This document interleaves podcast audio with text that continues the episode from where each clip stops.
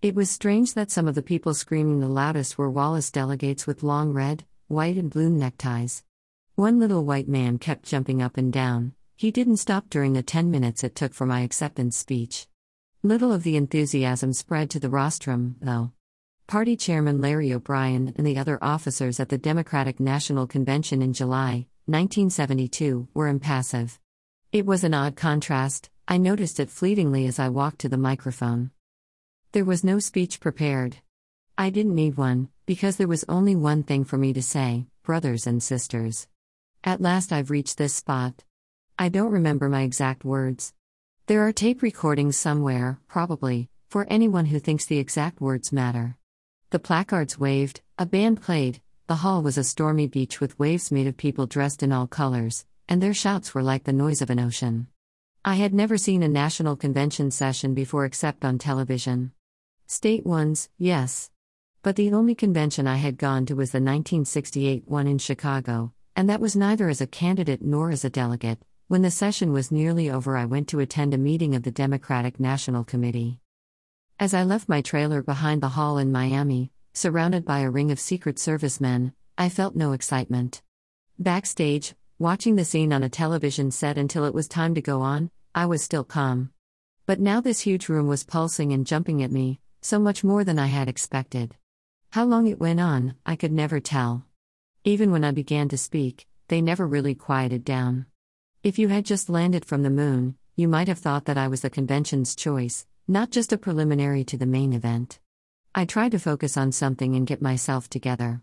People were leaving their seats, pushing through the chairs to the aisle below the speaker's platform, where I stood behind a huge seeming lectern. Almost everybody was applauding and cheering, everybody except some of the McGovern delegates, who had contented themselves with a few claps. What I noticed most were the older black men and women. Some were crying, and their faces were so full of joy that they looked in pain. I thought I could read their lives' experiences in their faces at that instant, and I know what it was they felt. For a moment, they really believed it we have overcome. What I said that night was that most people had thought I would never stand there, in that place, but there I was. All the odds had been against it, right up to the end. I never blamed anyone for doubting. The presidency is for white males. No one was ready to take a black woman seriously as a candidate. It was not time yet for a black to run, let alone a woman, and certainly not for someone who was both. Someday, but not yet. Someday the country would be ready. Those were the things I had been told, everywhere I went for 10 months, even before I announced officially that I was a candidate, and everywhere I was asked the same question But, Mrs. Chisholm, are you a serious candidate? Each time, trying not to lose patience, I explained, and tonight I was explaining again. I ran because most people think the country is not ready for a black candidate, not ready for a woman candidate. Of course, my candidacy had no chance. I had little money and no way of raising the funds it takes to run for high office. I had no big party figures supporting me.